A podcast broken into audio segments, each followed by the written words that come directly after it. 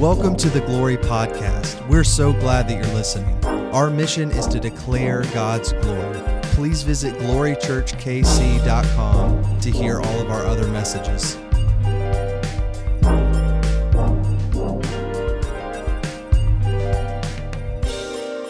So good to have each and every one of you. If you are new or maybe visiting online for the first time, my name is Greg McKinney. My wife and I are the lead pastors here at Glory Church, and uh, it is a complete honor to have you guys here.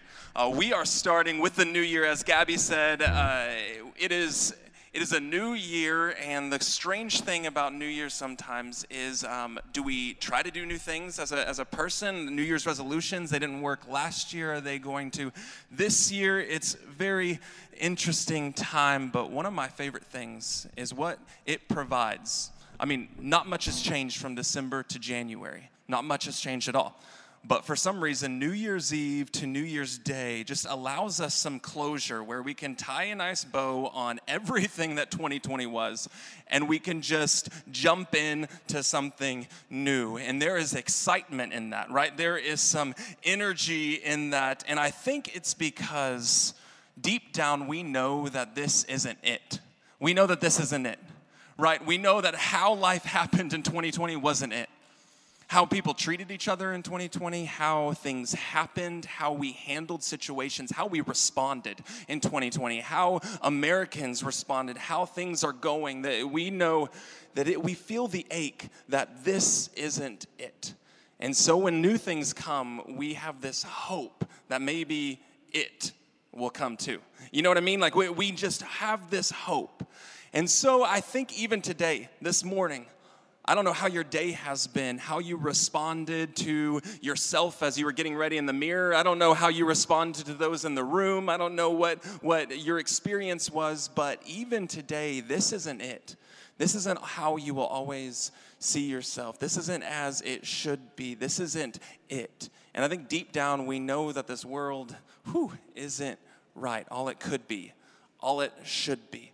And as I was sitting with our staff team, like, this is where I want to start this year off at. Uh, Glory Family Online who are traveling. We actually, if you want to pray, we have some who are who are sick with COVID. We have some who got hurt this uh, this month, and so uh, there are a lot at home joining us online. But all of us, we need to just pause. I think there's some energy when we just say, okay if this isn't how it should be, then Jesus, give us direction. Jesus, give us clarity. And so I wrote this down. You see, often we feel the ache of all that isn't. But what if we actually paused to seek out answers of what it could be? What it could be, what this Christian life is. So that's what this whole series, let's redefine what Christianity is, especially in this new year, this new day. How, if we know how one another treated each other last year wasn't it then let's sit in and say, what should the church be? Let's, what does kingdom life really look like? Instead of just hoping for better, let's actually look at what it could be, should be. And so for the next month, the month of January, that's where we're going to land. Uh, and I hope that you stick with us. I would love that because Jesus' whole life, if you've read any of the Gospels, Jesus' whole life, his actions, his interactions, his responses, they challenged how people thought life should be. Every single one of them. They thought they knew it, and his life proclaimed that isn't it. That's not how we treat one another. That's not how we treat the outcast. That's not how we worship. That's not what clean is. That's not what living good is. And he challenged it every single time. So as we dive into this, I think of the Peters in Scripture. Uh, we've started with, you know, Simon Peter, and then we see the arrogance in so many Christ followers in the New Testament. This, uh, I want to do it my way and try to force it to happen. And Jesus would say to Peter, in his own words, Peter, this isn't it. This isn't it. Feed my sheep, tend my flock. To the Paul of Damascus, right on his road, on the way to Damascus, Paul gets blinded, and Jesus, this isn't it your religious life, your, your uppity life, your judgment filled actions. It's not it. And so this morning, we're going to start this, and I am very excited because we're going to start with a story that just breaks me down so much. In John chapter 4, there's this beautiful story of Jesus interacting with a woman at a well. And I don't know if you know this, but the story, particularly, it's very early on in Jesus' ministry. He has maybe done a handful, literally just a handful of, of miracles, of signs and wonders, and he's assembled some of his disciples, but he is escaping right now uh, the Roman guard, the Jewish leaders, and what better place than a town called, a city called Samaria? And so they are traveling, and the, at this place in this town, he meets a woman at a well. If you know the story, you know where it's going. Maybe you've read it, maybe you read it years ago, and this will be fresh. And I, I'm, I'm excited because what he speaks in this moment is how you see it to be, isn't it? What I'm bringing isn't what you think it is. How I am living the life of worship, the, the life of, of you and Christ and you and worship and you and the Father, that it's not it. How you've been doing it. And so this interaction is beautiful. And if you know anything about Samaria, you know that it was straight up illegal in the Jewish Mosaic, uh, Mosaic law to be interacting as a Jewish man with a Samaritan woman. That was unclean. He would be defiled. If you remember in American history, at one point in our history, it was illegal for a white man to be speaking alone with a, an African American woman. That is what's going on here. A Jewish man is talking at a well with a Samaritan woman. It's a big deal. But this story is so beautiful. So instead of reading it, I actually want us to visualize it. Uh, I don't know if you've heard about the, the TV show The Chosen, but I wanted to take time in this for you to visualize it because there is some emotion that we miss when the text. So here's the clip.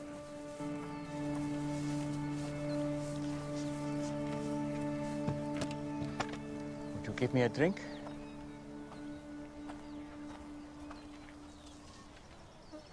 Did you hear me? That's bad, huh? What? You, a Jew, ask for a drink from me, a Samaritan, and a woman. I'm sorry. I should have said please. You know, it's not safe for you to be alone out here. Nor you. Why haven't you come with others? Why so late in the day? Don't women come to the wells in the, the cool of the morning? Yeah, well, none of them will be seen with me, so I have to come at noon in the heat, as you have so kindly reminded me. Why won't they be seen with you? Long story. I'd, I'd still like a drink of water if you can spare it. Amazing what a parched throat will do. Aren't I unclean to you? Won't you be defiled by this vessel? Maybe some of my people say that about your women, but I don't. Yeah? And what do you say?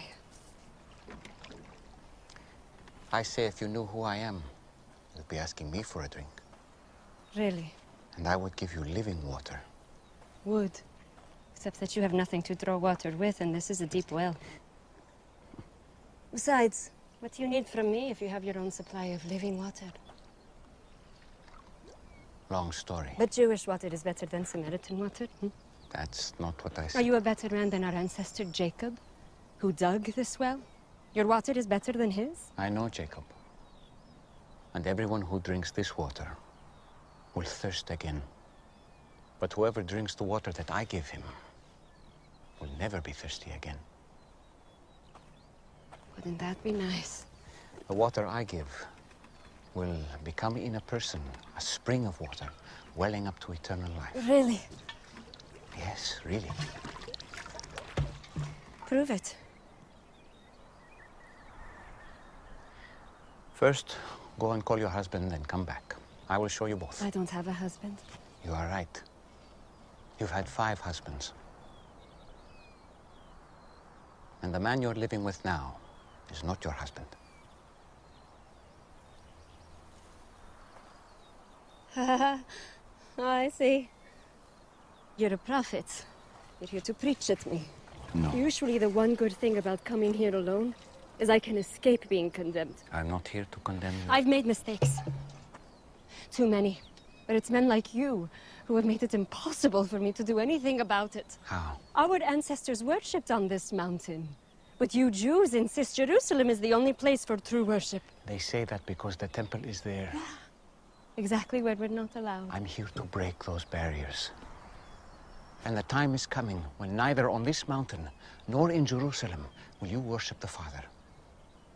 So, where am I supposed to go when I need God? I've never received anything from God, but I couldn't thank Him even if I did. Anywhere. God is spirit. And the time is coming and is now here that it won't matter where you worship, but only that you do it in spirit and truth. Heart and mind, that, that is the kind of worshiper he's looking for. It won't matter where you're from or what you've done.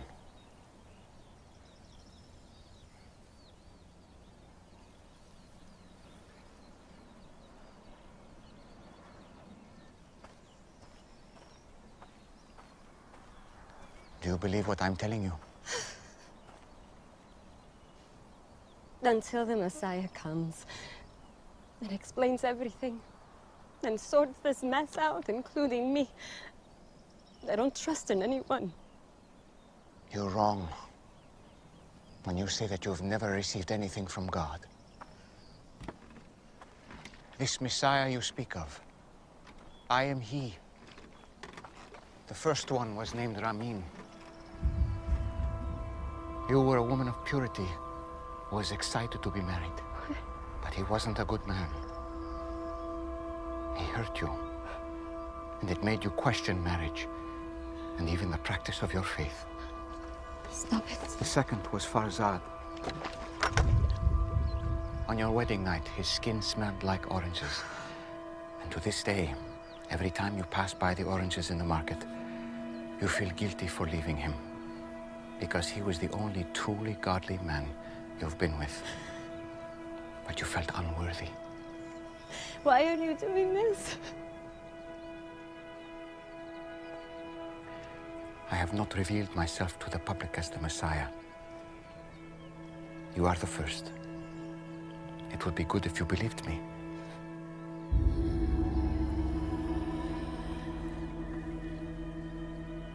Picked the wrong person. I came to Samaria just to meet you. Do you think it's an accident that I'm I'm here in the middle of the day? I am rejected by others. I know. But not by the Messiah.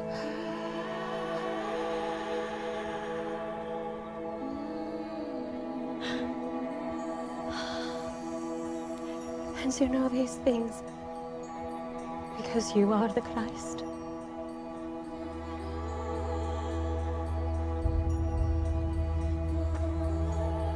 I'm going to tell everyone. I was counting on it. Spirit and truth. Spirit and truth. It won't be all about mountains or temples. Soon, just the heart. You promise. I promise. This man told me everything I've done. Oh, he must be the Christ!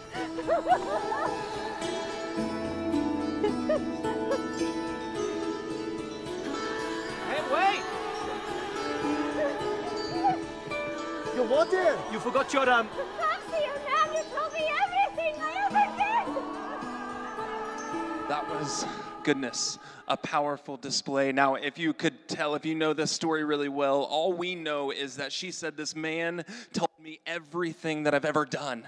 And obviously, this, uh, this you, you could see a little bit more words added in. We don't know the interaction, but I can bet it happened very similar.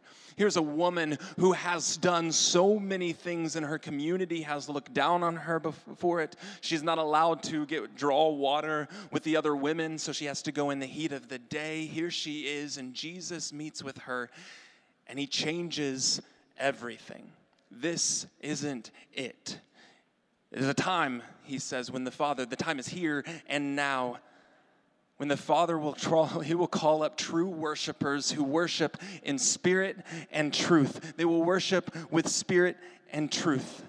You, you see this displayed one time in John 4, but over and over in this. The woman, it was that that caught her attention. And the reason is very huge. We don't worship as often in spirit as truth as we should be, uh, as we could. And I wonder, honestly, how many of my mishaps my failures, your struggles, your issues are because we haven't realized more and more and more just how true we should be worshiping.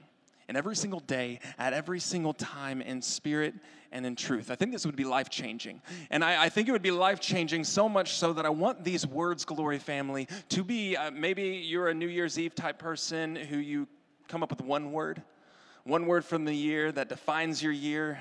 As a church, I want these two because there is some excitement, energy, life change. You saw the difference between the woman at the beginning and the woman at the end. We can see it in scripture, but you were able to visualize it with emotion on the chosen. That she is one way at the beginning, but spirit and truth changed everything. That we don't worship in temples and that's it. We don't worship with structure and systems and, and it's void of the heart, but Christ is spirit. And we know where the Spirit of God is, there is freedom, spirit, and truth. Jesus wanted to change this woman's perspective. And it was written in scripture because it extends beyond the woman to us. Jesus is wanting to change our perspective. Our go to response is to not worship something in spirit and truth. Our go to response, we've been ingrained from birth to respond very differently to things that we like.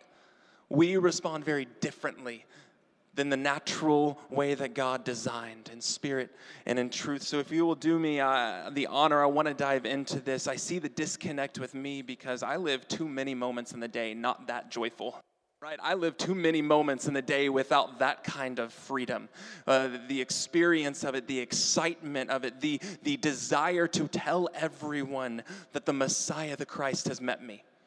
I mean, I have my moments, of course, where we do, but if we're honest, we're disconnected with that kind of excitement about Christ and his church.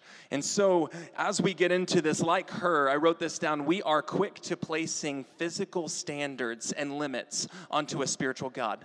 Like her, we are so quick to making physical standards or boxes around our spiritual God. And so, worship for their time was designated to the temple, or for Samaritans, uh, it was on the mountain. And if you know anything about the Mosaic law, you had to be clean in order to come to worship, which then, therefore, exiled her from even the possibility. That's why she is saying, if God did something good, I couldn't thank him for it because my law, my religion says that he's only up there, but I'm not there. And at times we are so quick to putting physical standards and limits onto our spiritual God, and it, it damages our worship.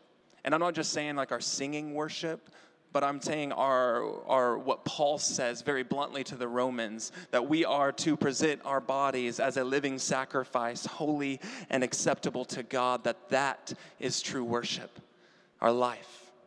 And you see, when I like to, um, when we struggle to make physical standards unto God and put Him in these boxes of what we can comprehend, it damages our life of sacrifice.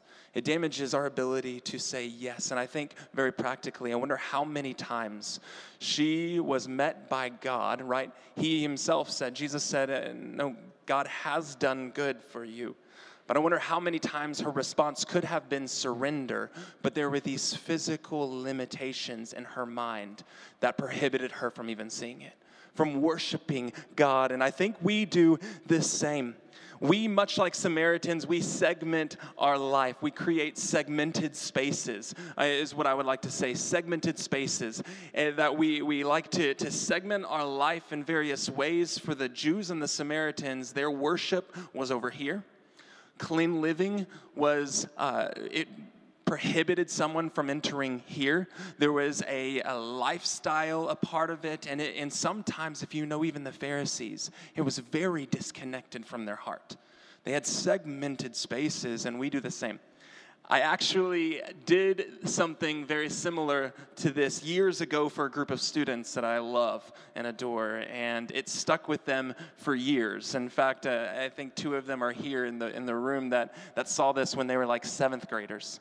But it stuck with them for years, and so my hope, Glory family, is by you seeing this, you're like, why do you have hula hoops, Pastor Greg? This is weird. My hope is that as you see this, you see very visibly how segmented our life becomes. And so we, and rightly so, because you, like me, we like balance, we have a work hula hoop.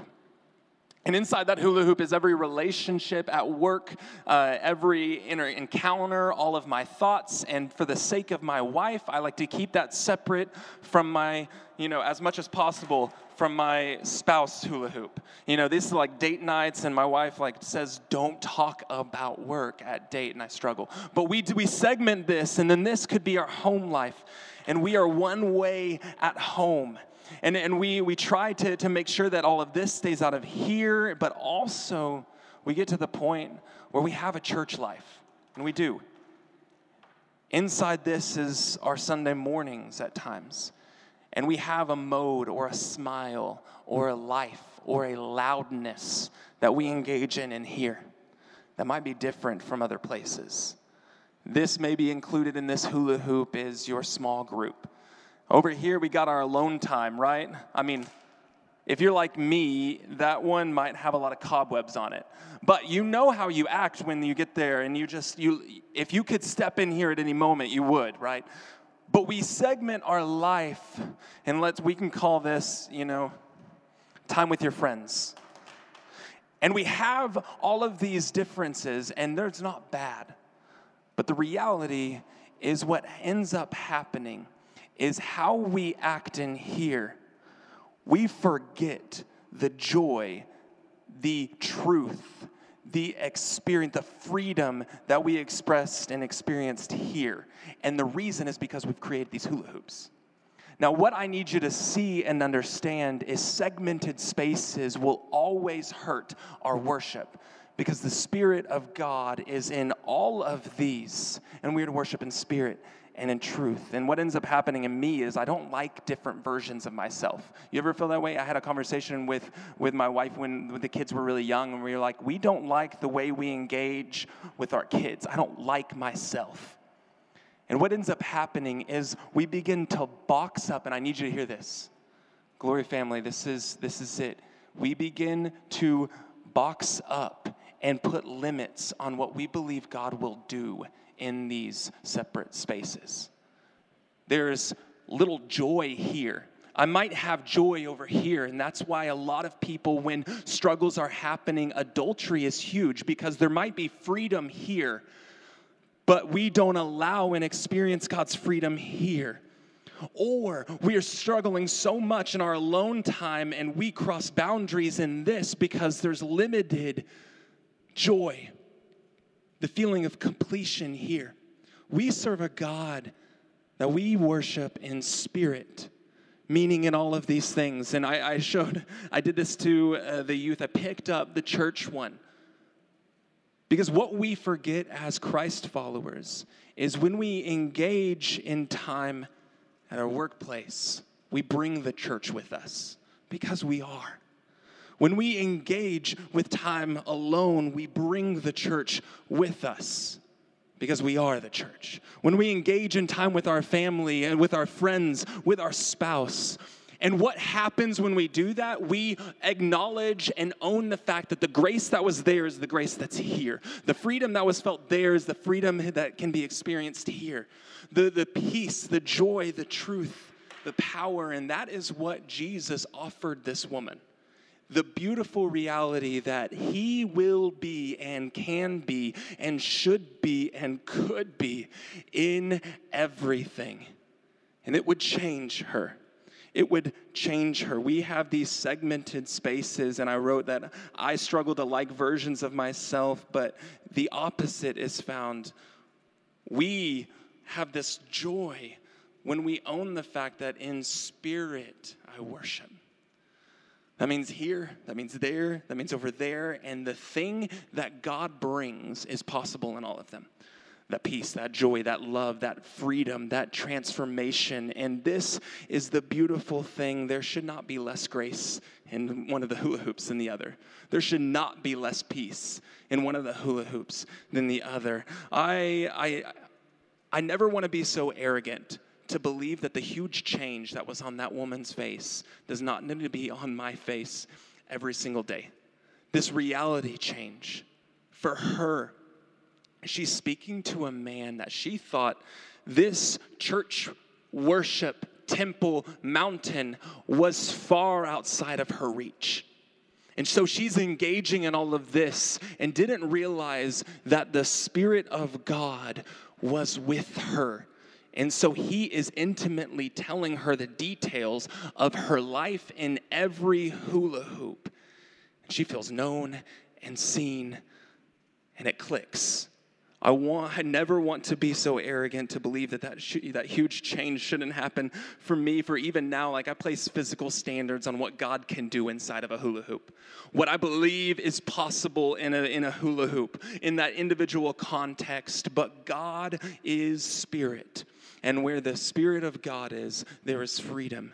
There's a time when Paul, uh, when Jesus said, like you heard, there's going to be a time when the Father calls the true worshipers, and they will be in spirit and in truth. So, what would it be like if you actively sat down and on a piece of paper, some of you are more visualizing people, circled, drew circles, and started labeling your hula hoops and started asking very clearly God, do I segment your people, your church outside of it all?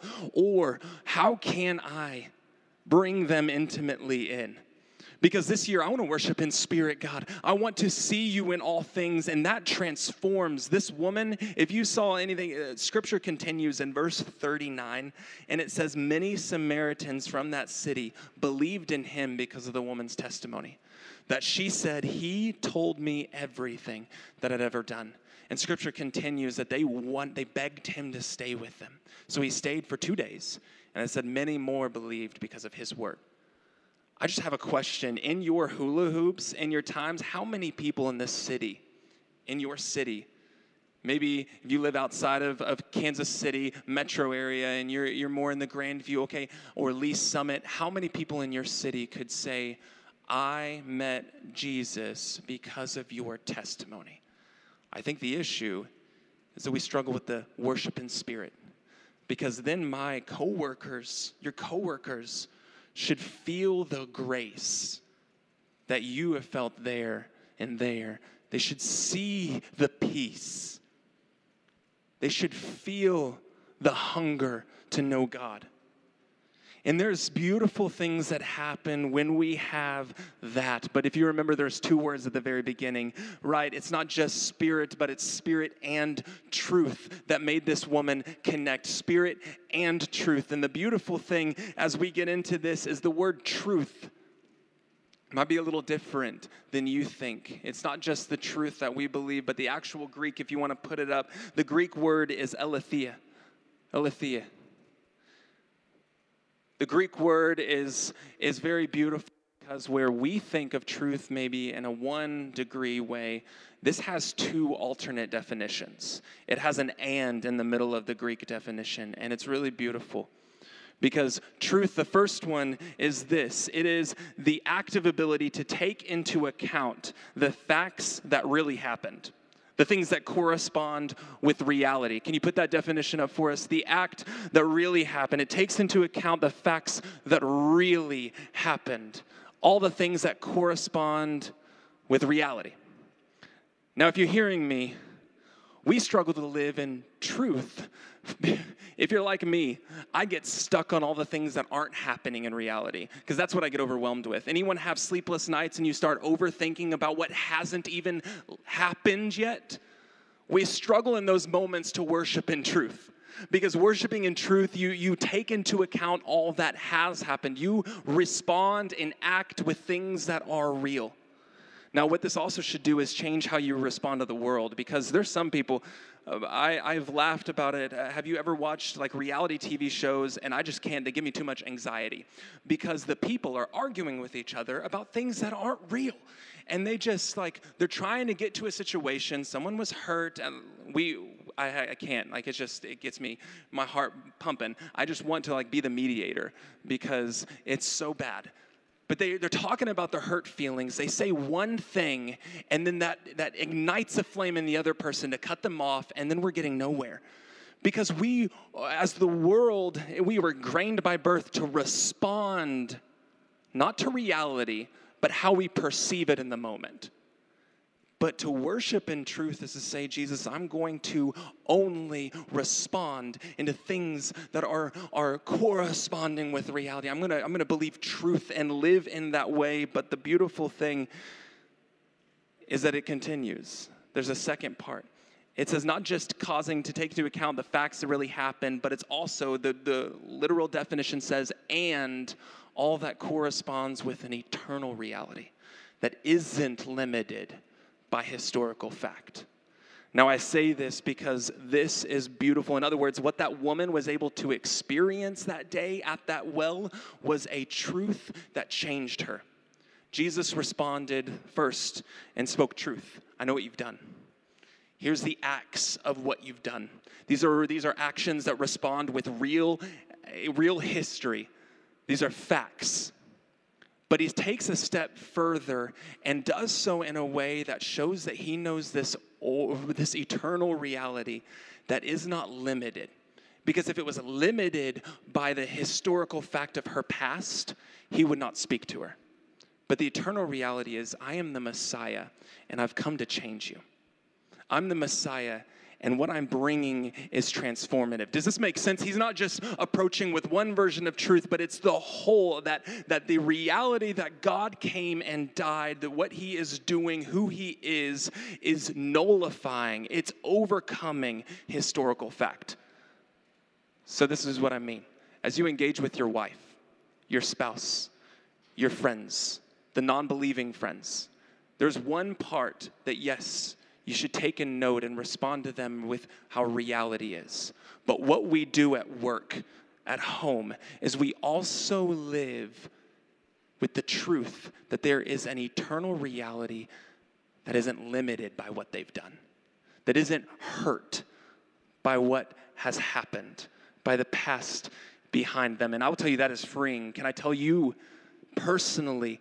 The eternal reality of truth is that God's purpose and plan is not hurt by your historical past.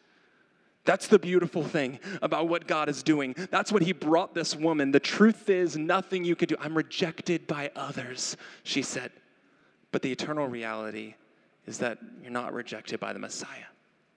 And it changes, nullifies everything. And it is a beautiful thing.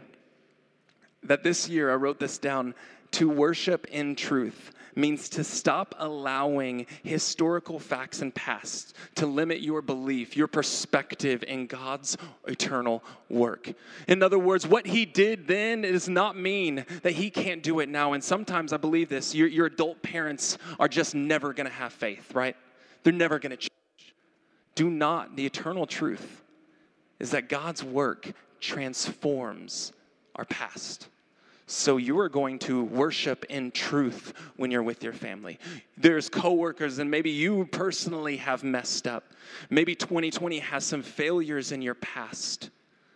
God's work is not limited or hurt by historical fact. Instead, he changes. So, as someone who worships in spirit, I bring him into everything. And as someone who worships in truth, I respond and act and live according to not just what has happened, but the fact that my God is changing all that is. And it supersedes everything from the past. This is what, the, what Jesus handed that woman to worship in a way that transforms everything. Now I will tell you how you've responded to this church. What if you were honest with yourself and said, This isn't it? How I treated God's people last year, how I treated Him in, the reality of what He could do in my home, it isn't it. God, I want to worship in spirit and truth there. So, as we end this morning, the message, will you pray with me? God, you met a woman at a well and you radically changed her life because she realized for the first time that you could be in all and through all, and you cared deeply for all that she was. God, I pray that we can be people, a church, individuals who worship in spirit and in truth. That we do not have segmented spaces that, that, that disintegrate ourselves or, or, or get us sidetracked or hurt our worship, where we start doubting what your grace can do in various places. But God, instead, can we see that you are in all, tied through all? And God, may we respond in truth according to the fact that your eternal reality is not limited by anything this world can do. So, Jesus, I pray that we would have that kind of energy, that kind of excitement, that kind of determination, that kind of motivation, that we would go into our city and speak, I've met the Messiah, a man who's known all of my segmented spaces, all of my hula hoops. And he wants me. He's changed me. Lead us, God, into a place of true worship. In your name and for your glory. Amen. Thanks for listening to the Glory Podcast. For more information about this message or Glory Church, please visit glorychurchkc.com.